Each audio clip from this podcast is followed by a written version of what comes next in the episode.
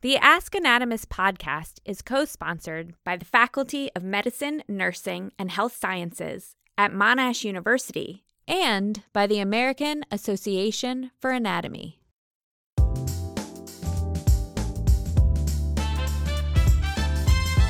Ask Anatomist presents A Bone to Pick. I'm your host, Dr. Michelle Lazarus, an associate professor in the Center for Human Anatomy Education in the Faculty of Medicine, Nursing, and Health Sciences at Monash University. On this episode, we will interview Bo Foreman on the topic of biomechanics. My name is Bo Foreman. I'm an associate professor at the University of Utah in the Department of Physical Therapy and Athletic Training. However, I also hold adjunct appointments in orthopedics, mechanical engineering, occupational therapy, and neurobiology, anatomy, and plastic surgery. We would be very interested to know more about your field and what's the important roles within it. Specifically, my interests are in biomechanics. In reality, I study interventions or disease processes and how they impact movement. For the purpose of this podcast, I think we're primarily going to be talking about Parkinson disease. And that's one of the fields I'm really interested in, along with amputees and multiple sclerosis. Could you expand a little bit about what biomechanics field focuses on? In my mind, human body mechanics branches into two areas. One is how people move, like what are the angles at each one of the joints, how fast people move, and then also the energy that the people produce with movement and how we can calculate what's contributing at each one of the joints. So the difference between walking or running. Yeah, and how we can actually add numbers to how people walk and how people move, I think would be the best way to, to say that. So, what are the major questions in your field? In the area of Parkinson disease, I think the biggest question is what is the cure? or How can we slow the disease process? Parkinson disease, there is no cure. It's a progressive disorder and it can be really debilitating from multiple aspects. People view it as a motor disease, but in all reality, we have visceral motor, we have your internal organs. There's also a strong correlation with quality of life, and that can lead to other problems. And so when you describe visceral motor versus some of the other motor innervations we were talking about earlier, it's the difference between movement of the limbs, like the arms and legs, versus the movement of food through the body. Exactly.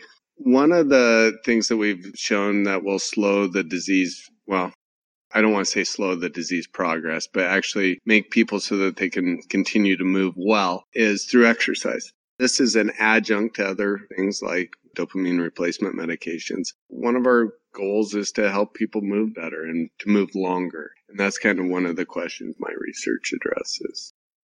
Is the idea that movement in and of itself can impact the disease, prognosis, process? People who live a sedentary lifestyle become less active and move less. Well, the same thing happens with Parkinson disease, and we're hopeful that by getting them exercising out, moving out, training in challenging environments in a safe manner that they can actually improve. So, what do you wish the broader community understood about your research field and maybe Parkinson's disease?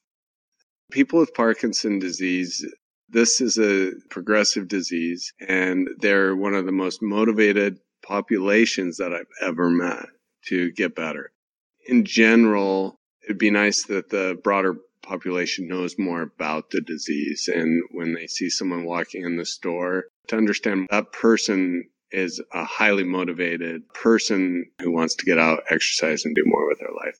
I'd also like people to know that it is progressive and we're doing everything we can from a pharmacological standpoint and from a exercise standpoint and surgical standpoint to try to address these issues they're having, but we don't have a cure and we need help. There needs to be more research in this area needs to be more funding to fund projects that will hopefully one day lead to a cure.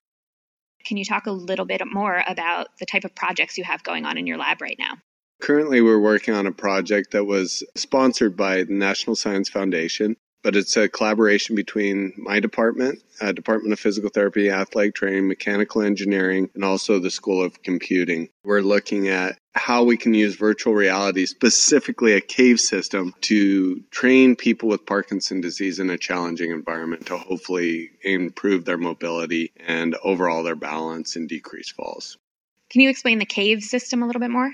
The CAVE system is a virtual reality system where they actually go in and it has a speed matching treadmill, which means basically if you're walking a certain speed, the treadmill goes that speed. If you start to run, it will automatically adapt to your movement. So it'll start moving with you. And if you turn to the right, the environment turns to the right. And what we did was we interviewed a bunch of individuals who had previously reported having difficulties with balance and then we asked them what environments were very challenging for them. From that interview process, we created these virtual environments where we're looking at like obstacle negotiation, uneven terrain, different scenarios, and we can put them in these environments and have them interact with the environment. We make it safe. They aren't going to fall. There's a fall restraint harness and they can move through the environment as fast as they can. If they are successful at navigating the environment, we actually make it harder. So we're constantly challenging the patients to get better.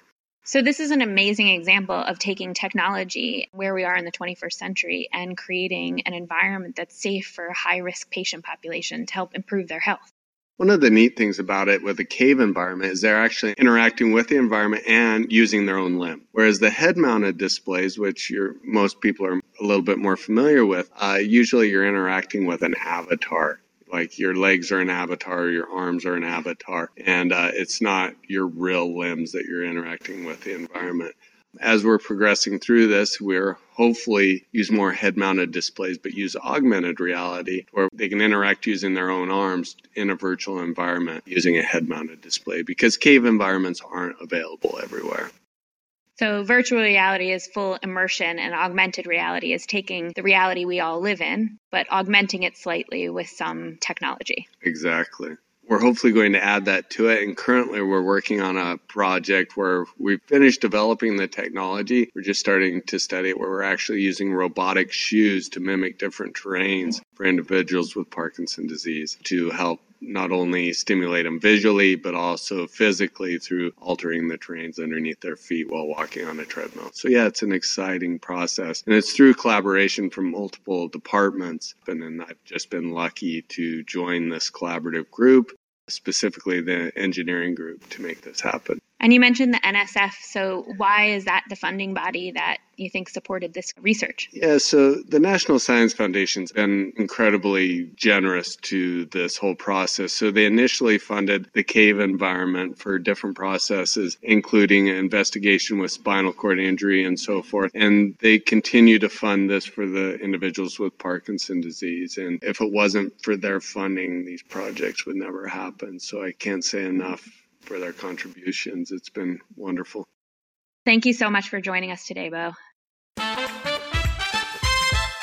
Don't forget to head over to our website, askanatomist.com, for more episodes and links to resources. And follow us on Twitter.